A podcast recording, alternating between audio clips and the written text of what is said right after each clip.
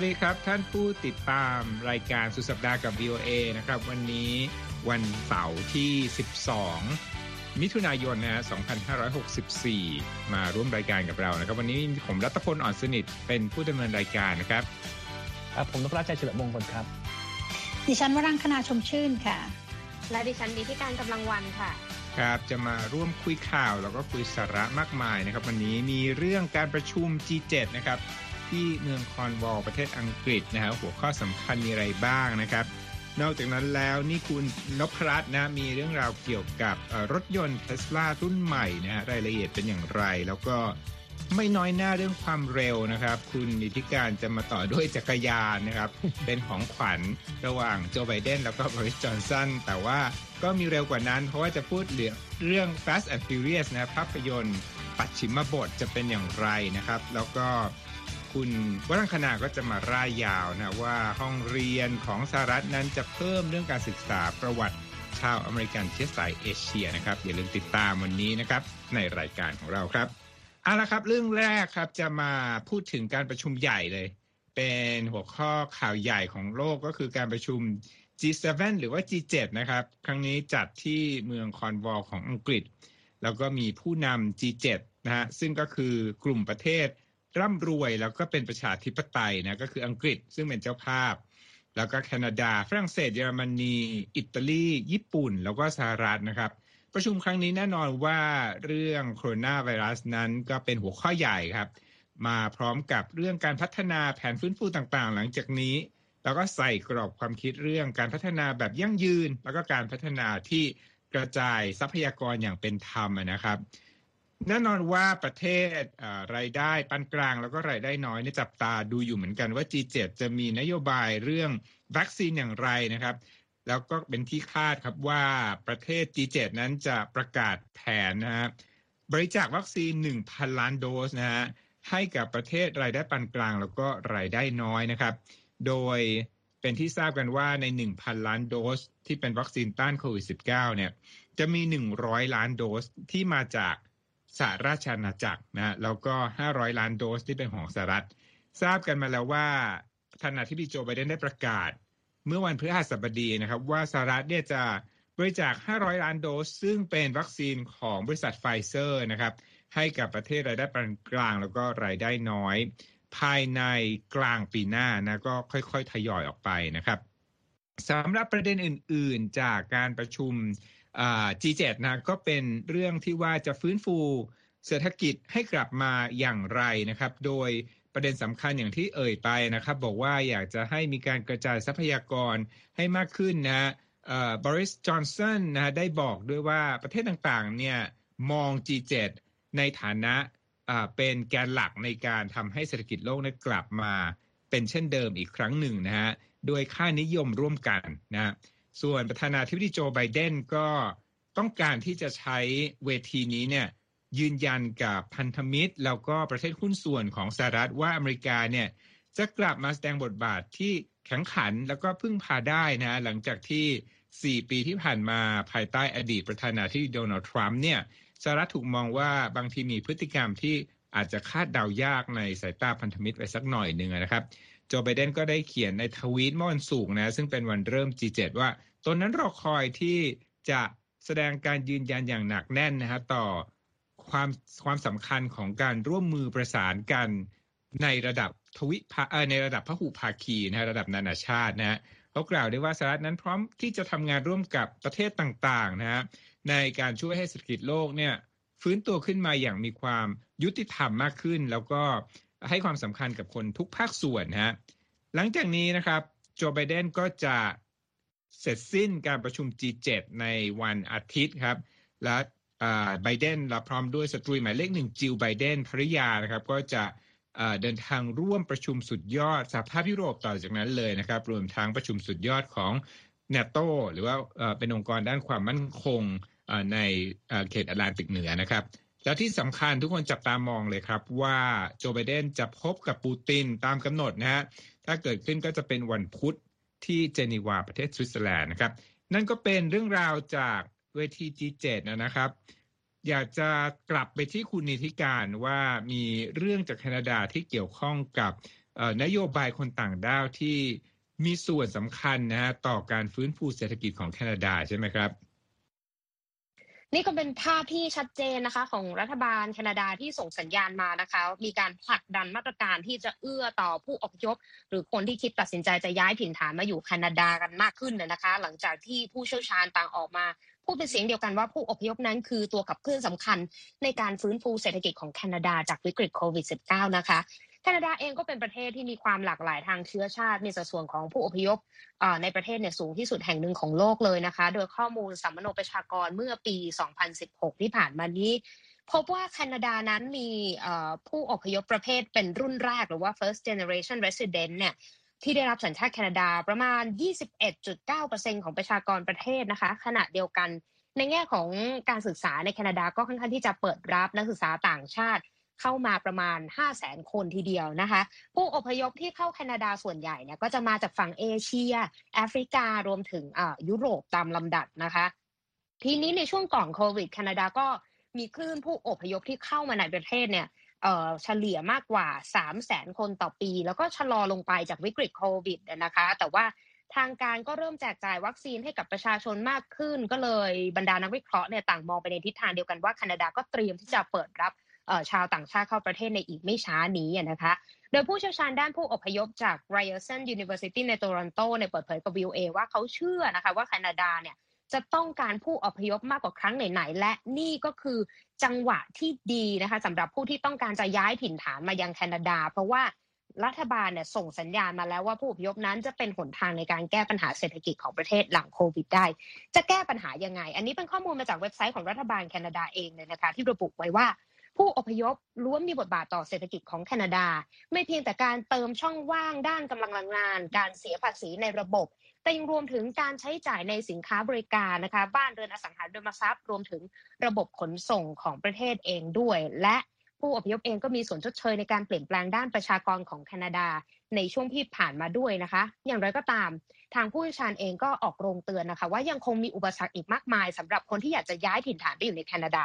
ประเด็นแรกก็คือเรื่องของโควิด ที่ทำให้เกิดมาตรการจำกัดการเดินทางเข้าแคนาดาในช่วงระยะนี้นะคะ อันที่สองคือกระบวนการการขอลี้ภัยที่ยาวนานทำให้ผู้พยพนั้น ไม่สามารถที่จะทำงานได้ตามกฎหมายในระหว่างที่รอให้กระบวนการการพิจารณาเสร็จสิ้น และอย่างสุดท้ายคือประเด็นการเหยียดเชื้อชาติผู้อพยพ โดยเฉพาะคนเชื้อสายเอเชียที่นั่นค่ะ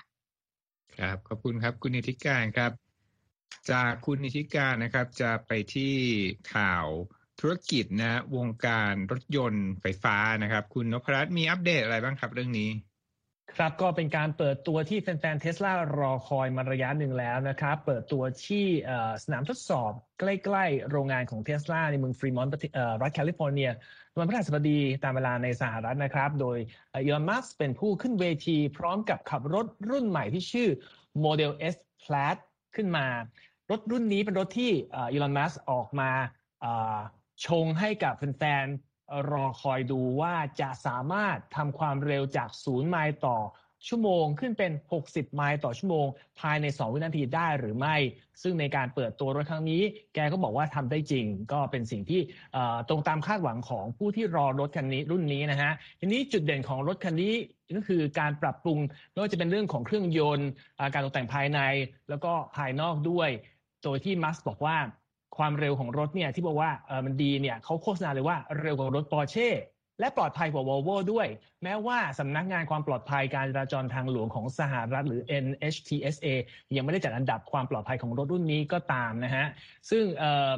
นอกจากเรื่องของความเร็วแล้วมัสก็พูดบอกว่ารถรุ่นนี้เป็นเหมือนกับการตอกย้ำความสำคัญของการหาความมั่นคงทางพลังงาน และลดพลังงานไฟฟ้าก็คือตัวแทนที่ดีที่สุดของอนาคต จะเป็นสิ่งที่เขาเรียกว่าวิศวกรรมท้าทายกฎของฟิสิกส์ต่างๆ ด้วยแต่รถรุ่นนี้ก็ไม่ใช่เป็นรถที่ใหม่ร้อยเปอร์เซ็นต์เพราะว่าโมเดล S เป็นรถที่เปิดตัวมาตั้งแต่ปี 2012 แล้ว แล้วก็มีการพัฒนาหลายรุ่นต่อๆกันมานะฮะจุดเด่นของรถคันนี้นอกจากเรื่องของความเร็วที่บอกทำได้เร็วแล้ว ก็การตกแต่งภายในเมื่อไปดูรูปที่เว็บไซต์นะฮะก็จะพบว่าอย่างตัวพวงมาลัยไม่ใช่เป็นกลมๆเหมือนที่รถทั่วไปแล้ว มันเป็นเหมือนกับรถที่อยู่ใน อาร์เคดเวลาเล่นเกมนะเป็นสี่เหลี่ยมเหมือนกับเป็นคันโยกซะมากกว่า แล้วก็มีหน้าจอขนาด 17 นิ้วตรงคอนโซลสำหรับผู้ขับขี่ แล้วข้างหลังมีหน้าจออีก 8 นิ้วให้กับคนที่อยู่ข้างหลังคอยดูด้วย ระบบข้างในเนี่ยก็เป็นรถที่แบบว่าเขาบอกว่ามีกำลังการประมวลผลเร็วขนาดกับเครื่องเล่นเกม Power Station 5เอ่อ PlayStation 5 ด้วย แล้วก็แบตเตอรี่แบตเตอรี่ของรถเนี่ยสามารถทำให้รถรุ่นนี้วิ่งได้ถึง 390 ไมล์ โดยรวมนะฮะแล้วก็เร่งความเร็วได้ถึงประมาณ 200 ไมล์ต่อชั่วโมงสูงสุดด้วยในส่วนของรูปแบบภายนอกเขาบอกว่าทำให้มันมีการเป็นแอโรไดนามิกมากขึ้นก็คือสามารถขับเคลื่อนได้ตามหลักอากาศพลศาสตร์มากขึ้น แต่ว่าผู้ที่มาติดตามงานเปิดตัวครั้งนี้ก็ออกมาบ่นว่า แล้วไหนล่ะ เทคโนโลยีที่ตัวเองเคยบอกว่าเรียกว่า Waypoint Waypoint คืออะไร ก็บอกเป็นระบบนำวิถีที่ทำให้ผู้ขับสามารถใส่ เส้นทางการเดินทางไปได้พร้อมกันหลาย ๆ ที่ก็นะคนขับรถอาจจะเข้าใจว่าอันนั้นจะเป็นแค่ไหน อันนี้อีลอนมัสก็ในการแถลงข่าวก็บอกเอาอยากได้เหรอ เอาเดี๋ยวจัดให้ เดี๋ยวเดี๋ยวเขาน่าจะเอามาให้ แต่ก็โฆษณาว่าอย่างน้อยรุ่นรุ่นนี้มีระบบ autopilot ที่สามารถเดาความคิดของคนขับได้ว่าจะไปทิศทางไหน ตอนนี้อยู่ตรงไหนแล้วก็จะไปเส้นทางไหนด้วย ก็ถือว่าเป็นความฉลาดของเครื่อง แต่ไม่ยอมบอกว่าใช้ระบบซอฟต์แวร์อะไรในการพัฒนารถรุ่นนี้นะฮะราคาก็อยู่ที่แสนสองหมื่นเก้าพันเก้าร้อยเก้าสิบดอลลาร์สำหรับตลาดในสหรัฐนะครับ มีการส่งมอบให้กับลูกค้า 25 คนแรกแล้วไปเมื่อวาน แล้วก็ทางมัสบอกว่าภายในไตรมาสหน้า จะสามารถนำส่งได้อีกประมาณสัปดาห์ละพันคันเลยทีเดียว ก็อันนี้สำหรับผู้ที่รักรถก็รับทราบนะครับนิดนึงโมเดล S Plaid นี่คือ Plaid แบบ เสื้อที่ผมใส่อย่างนี้หรือเปล่าฮะใช่ คือคำว่าแพลดเนี่ยเป็นลายตารางแต่จริงๆเขาบอกว่าชื่อมาของแพลดเนี่ยมาจากนิยามการเดินทางข้างอวกาศจากภาพยนตร์ตลกล้อเลียนรู้สึกจะเป็น Star Trek ชื่อ Spaceballs ที่ออกฉายมาตั้งแต่ช่วงปลายศตวรรษที่แล้วฮะซึ่งเรื่องจริงๆเราไม่เคยดูภาพยนตร์เรื่องนี้แต่มันไม่ได้เกี่ยวกับเสื้อของคุณรัตพลนะ แต่ว่ามันชื่อนั้นภาพยนตร์ออกฉาย1987 เอาละครับมาจากท้องถนนนะฮะมาสู่ท้องทะเลกันบ้างนะครับเกิดการระบาดมีผู้ติดเชื้อสองรายนะที่เรือสำราญ Royal Caribbean นะที่ท่องที่มหาสมุทรแคริบเบียนนะครับ คือเมื่อวันพฤหัสบดีเนี่ยบริษัท Royal Caribbean ได้ระบุนะครับว่ามีลูกค้าสองคนที่ขึ้นเรือ Celebrity Millennium ของทางบริษัทเนี่ยถูกตรวจพบ โคโรนาไวรัสนะระหว่างการตรวจคัดผู้โดยสารนะหลังจากเสร็จสิ้นการล่องเรือนะครับปรากฏนะครับว่าเป็นผู้โดยสารที่นอนห้องเดียวกันนะแล้วก็ไม่ได้แสดงอาการของโควิด -19 ฮะขณะนี้ก็ถูกกักตัวแล้วก็เฝ้าติดตามอาการโดยทีมแพทย์นะครับ ทางบริษัทระบุนะครับว่าลูกเรือของตนนั้นได้รับ วัคซีนโควิด -19 ครบทุกโดสแล้วนะ และในขณะนี้ผู้โดยสารก็ต้องแสดงหลักฐานการรับวัคซีน แล้วก็ผลการตรวจเชื้อโคโรนาไวรัสให้เป็นลบภายใน 72 ชั่วโมงก่อนที่จะเดินทางขึ้นเรือได้นะครับเอาละครับเราจะ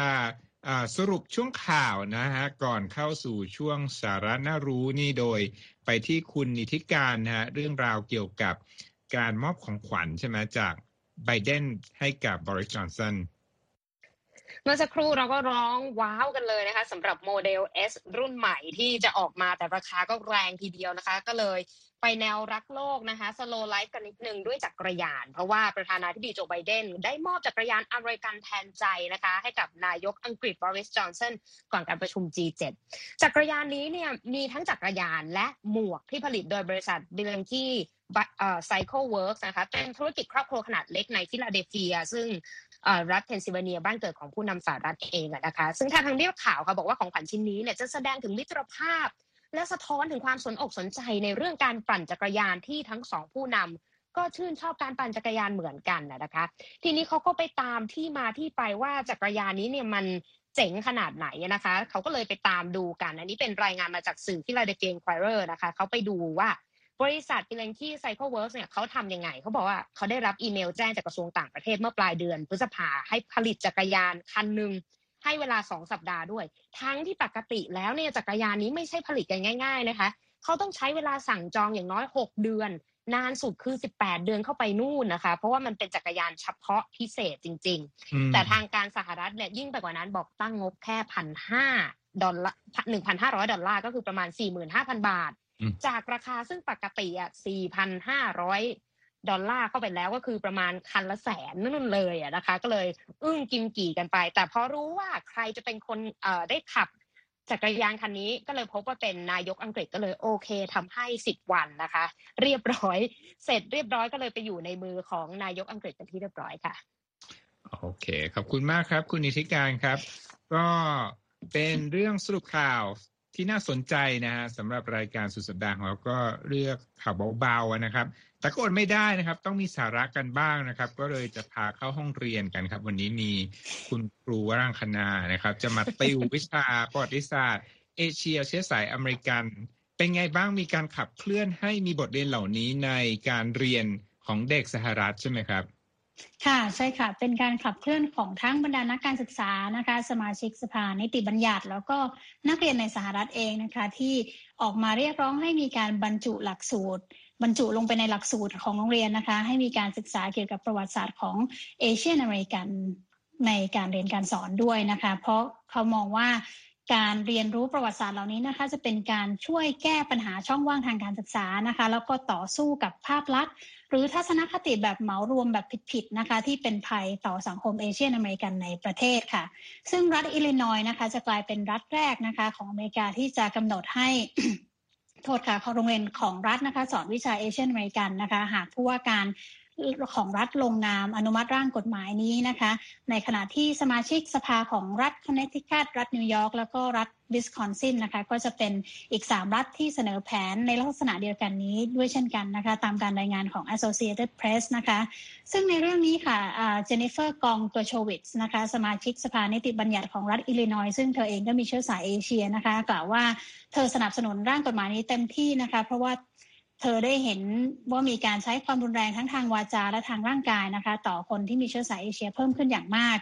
กองก็โชวิตนะคะยังเล่าให้ฟังด้วยนะคะว่าในขณะที่เธอเติบโตขึ้นมานั้นนะคะ เธอได้รับรู้เรื่องเกี่ยวกับการเหยียดเชื้อชาติ คนเชื้อสายเอเชียที่คนรุ่นพ่อรุ่นแม่เธอได้ประสบพบเจอเนี่ยนะคะ น้อยมากเกือบพบน้อยมากนะคะ เพราะว่าอย่างหนึ่งก็เพราะว่าโรงเรียนในสหรัฐเนี่ย ไม่มีการพูดถึงเรื่องนี้นะคะ อย่างที่สองก็คือครอบครัวของเธอเองนะคะ ซึ่งเป็นครอบครัวเอเชีย ซึ่งก็คล้ายๆ กับครอบครัวเอเชียหลาย ๆ ครอบครัวในสหรัฐนะคะ ที่พอเจอเรื่องร้ายๆเกิดขึ้นนะคะ ก็มักจะไม่พูด ให้คนให้สมาชิกคนอื่นในบ้านฟังอย่างเปิดเผยนะคะ ก็จะก้มหน้าก้มตายอมรับไปเพื่อจะสามารถออยู่ได้ในสังคมอเมริกันนะคะ เธอก็เลยมองว่าเป็นเรื่องสำคัญมากนะคะ ที่จะต้องมีการสอนประวัติศาสตร์ให้กับ นักเรียนอเมริกันนะคะ ซึ่งเธอบอกว่าหากไม่สามารถรู้ถึงที่มาและรากเหง้าของปัญหาแล้วเนี่ยนะคะ การจะแก้ปัญหาใด ๆ เนี่ย ก็เป็นเรื่องยากนะคะแล้วก็ถ้าหากคนไม่ไม่ไม่มีการเรียนรู้ว่ามีการเหยียดเชื้อชาติ มีการเลือกปฏิบัติต่อคนเอเชียมาเป็นเวลานานแค่ไหนแล้วเนี่ยการแก้ปัญหาในตอนนี้นะคะ ก็จะก็จะเป็นไปได้ยากเช่นกันนะคะ ส่วนในการเคลื่อนไหวในระดับประเทศนั้นนะคะ ก็มีเช่นกันซึ่งในเรื่องนี้นะคะเกรซหมงเกรซเหมงนะคะสมาชิกสภาผู้แทนราษฎรจากรัฐนิวยอร์กสังกัดพรรคเดโมแครตนะคะก็ได้เสนอร่างกฎหมายคล้าย ๆ กันนะคะเข้าในเข้าไปในรัฐสภาของสหรัฐ ซึ่งส่วนหนึ่งของร่างดังกล่าวนะคะ สนับสนุนให้มีการรวมข้อสอบนะคะที่เกี่ยวกับประวัติของคนเชื้อสาย Asian American เนี่ยเข้าไปในการวัดผลประเมินผลในโรงเรียนระดับรัฐ แล้วก็ระดับชาติด้วยนะคะ ส่วนนักวิชาการนะคะก็ออกมาสนับสนุนเช่นกันนะคะ โดยที่นักวิชาการบางบางท่านนะคะ ก็ชี้ให้เห็นว่าส่วนใหญ่แล้วนะคะ ชาวอเมริกันเชื้อสายเอเชียเนี่ยมักจะไม่ปรากฏอยู่ในหนังสือเรียนในในสหรัฐนะคะ หรือว่าถ้าปรากฏในหนังสือเรียนเนี่ยก็จะมักจะถูกนำเสนอในด้านเดียวนะคะ แบบเหมารวมแล้วก็สร้างภาพลักษณ์ที่ผิดๆด้วยนะคะ ดังนั้นจึงจำเป็นต้องมี การผลักดันให้เกิดกฎหมายนี้ออกมานะคะ แล้วก็อยากให้มีงบประมาณ แล้วก็อยากให้มีการตรวจสอบคุณภาพของเนื้อหาด้วยนะคะส่วนนักเรียนเองนะคะก็มีการออกมาเคลื่อนไหวนะคะ ที่โรงเรียนมัธยมปลาย Farmington High School นะคะในรัฐคอนเนตทิคัตค่ะ ก็เป็นอีกกลุ่มหนึ่งนะคะที่ผลักดันเรื่องนี้เช่นกัน โดยที่ปีนี้นะคะ ผู้นำสหภาพนักเรียนเชื้อสายเอเชียเนี่ยก็ได้ประชุมกับผู้บริหารของโรงเรียนนะคะ ให้เปลี่ยนแปลงหลักสูตรวิชาสังคมศึกษานะคะ โดยนักเรียนเชื้อสายเอเชียหลายคนนะคะมองว่าความรุนแรงและการทำร้ายคนเชื้อสายเอเชียที่ทำให้ที่ที่เกิดขึ้นในปีนี้และปีที่ผ่านมานะคะทำให้พวกเขาเนี่ยอยากเรียนรู้นะคะ เกี่ยวกับปัญหาและก็ที่มาของปัญหามากขึ้น ในขณะเดียวกันก็ต้องต้องการทำความเข้าใจกับอัตลักษณ์ของพวกเขา และมุมมองของสังคมที่มีต่อพวกเขา ซึ่งไม่มีในหลักสูตรมาก่อนนะคะแล้วพวกเขาก็ยังหวังว่าการที่ผู้คนออกมาต่อต้าน การใช้ความรุนแรงต่อคนเชื้อสายเอเชียในปีนี้เนี่ยนะคะ จะทำให้โรงเรียนหันมาตระหนักถึงความจำเป็นในการเปลี่ยนแปลงหลักสูตร ซึ่งนอกจากจะทำให้เยาวชนเชื้อสายเอเชียในสหรัฐได้เรียนรู้รากเหง้าแล้วนะคะยังทำให้พวกเขาเกิดความรู้สึกภูมิใจในตัวตนและในอัตลักษณ์ของของพวกเขาด้วยค่ะ ครับ ขอบคุณมากครับ เป็นเรื่องเป็นราวอยู่คนเดียวนะฮะในโชว์ของเราที่เป็นรายงานเนื้อหาหนักๆนะครับเอาละเข้าสู่เรื่องกินเรื่องเที่ยวกันบ้างนะ คุณนพรัตน์ นิวยอร์กเนี่ยคนไปเที่ยวนิวยอร์กก็ชอบไปพิพิธภัณฑ์ใช่ไหมมีอะไรที่เป็นเหตุการณ์ที่น่าสนใจในวงการพิพิธภัณฑ์ที่เพิ่งอ่านมาแล้วเจอบ้างครับช่วงนี้ ครับวันนี้มีรายงานมาจาก The Wall Street Journal แล้วก็เป็นข่าวสั้นๆของช่อง ABC ท้องถิ่นของนิวยอร์กนะครับว่าสำนักงานเทศนายกเทศมนตรีนครนิวยอร์กมี ออฟฟิศที่อยู่ภายใต้ตัวเองชื่อ Office of Nightlife หรือสำนักธุรกิจบันเทิงยามราตรี เสนอความคิดว่าควรจะสร้างพิพิธภัณฑ์ใหม่ ที่นำเสนอข้อมูลเกี่ยวกับธุรกิจบันเทิงยามค่ำคืนของนิวยอร์กเพราะว่าจริง ๆ แล้วปัจจัยนี้แม้ว่าจะเป็นสิ่งที่หลายคนอาจจะรู้สึกว่ามันเป็นธุรกิจสีเทาๆหรือเปล่า แต่ว่าเขาบอกว่ามันเป็นสิ่งที่ ทำให้นิวยอร์กมีชื่อเสียงมาหลายสิบปี เพราะฉะนั้นเขาควรจะมีที่ของตัวเองในการนำเสนอจุดนี้ แล้วก็อย่างที่คุณรัฐมนตรีบอกนะฮะคนที่เป็นนิวยอร์กส่วนหนึ่งก็จะรู้ว่ามีมีพิพิธภัณฑ์อยู่มากมายพิพิธภัณฑ์มีทุกแบบ ตั้งแต่เรื่องของงานศิลปะวิทยาศาสตร์ สังคม วัฒนธรรม โบราณคดีเต็มไปหมด รวมทั้งเรื่องเล็กน้อยต่าง ซึ่งเราอาจจะนึกไม่ถึงทางนี้ทางสำนักธุรกิจบันเทิงยานราตรีบอกว่ายังมีการ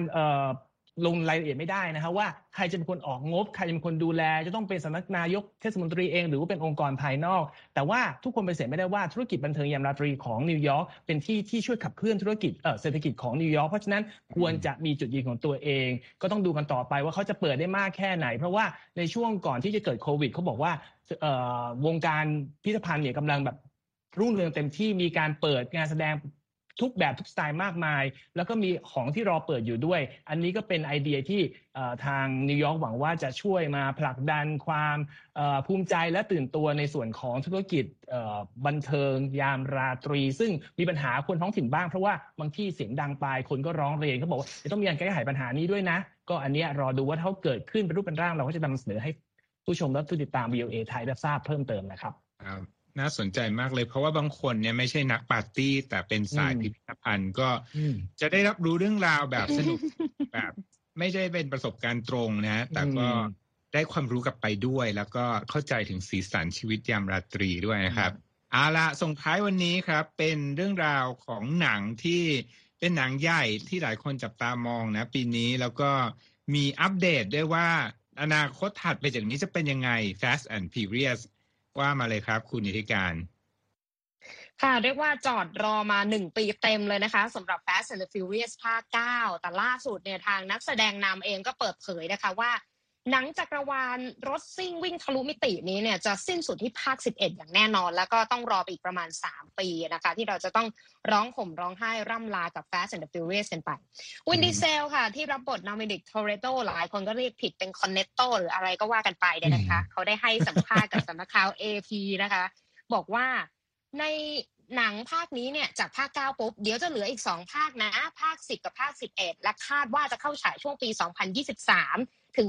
2024 ตามลำดับนะคะ ถือว่าปิดฉาก 2 ทศวรรษนะ ที่ Fast and the Furious เนี่ยอยู่กับเรามายาวนานจนเป็นหนังดังไปทั่วโลก ดีเซลบอกว่าหนังทุกเรื่องอะมันควรมีจุดจบของมัน แม้ว่าภาคหลักจะจบไป แต่ว่าภาคแยกต่อเนี่ยยังจะคงดำเนินต่อไปอย่างแน่นอน แล้วบอกว่า เขาไป spoil ลูกสาวมานะคะ ว่าตอนจบเป็นอย่างไร ปรากฏว่า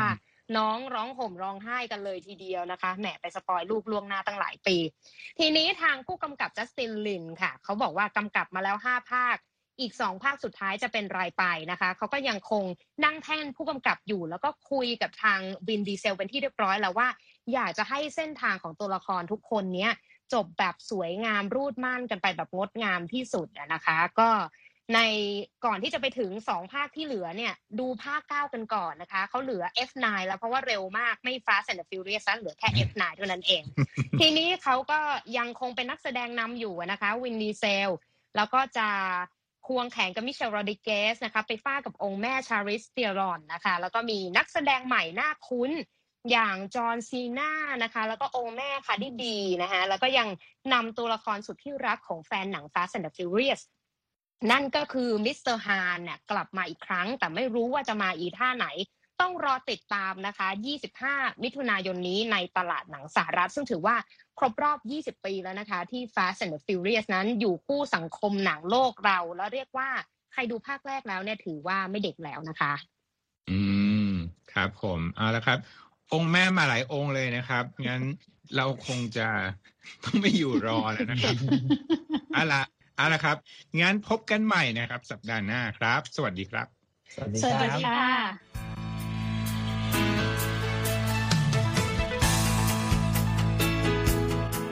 ครับและที่จบไปก็คือรายการจาก Voice of อเมริกาภาคภาษาไทย หากคุณผู้ฟังต้องการฟังรายการในวันนี้อีกครั้ง สามารถเข้าไปได้ที่เว็บไซต์ voa thai com และคลิกที่โปรแกรมของเราครับ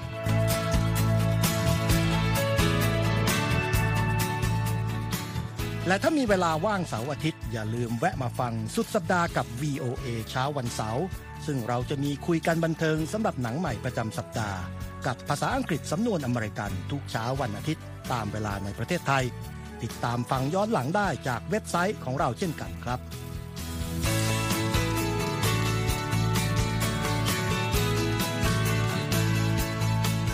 และสำหรับคุณผู้ฟังที่ชอบเรียนรู้ภาษาอังกฤษ ตอนนี้เรามีคอลัมน์พิเศษ Let's Learn English ซึ่งเปิดโอกาสการเรียนรู้และฝึกทักษะภาษาอังกฤษ ในรูปแบบที่ถูกออกแบบโดยผู้เชี่ยวชาญตามมาตรฐานการศึกษาของอเมริกา เพื่อให้เนื้อหาเหมาะสมสำหรับผู้เริ่มเรียนภาษาอังกฤษ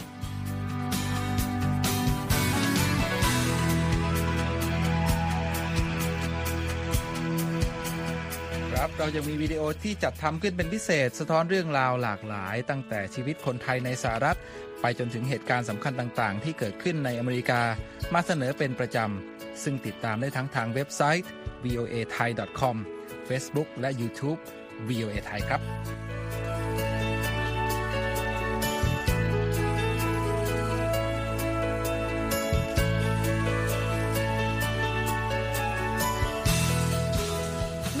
นั้นนะคะ เรายังมี Facebook Live ให้ชมการออกอากาศสดจากกรุงวอชิงตัน และยังมี Instagram สะท้อนมุมมองสังคมและวัฒนธรรมอเมริกัน บอกเล่าเรื่องราวที่น่าสนใจผ่านภาพถ่ายจากทั่วทุกมุมโลก ให้แฟนรายการได้ฟอลโล่กันด้วยค่ะ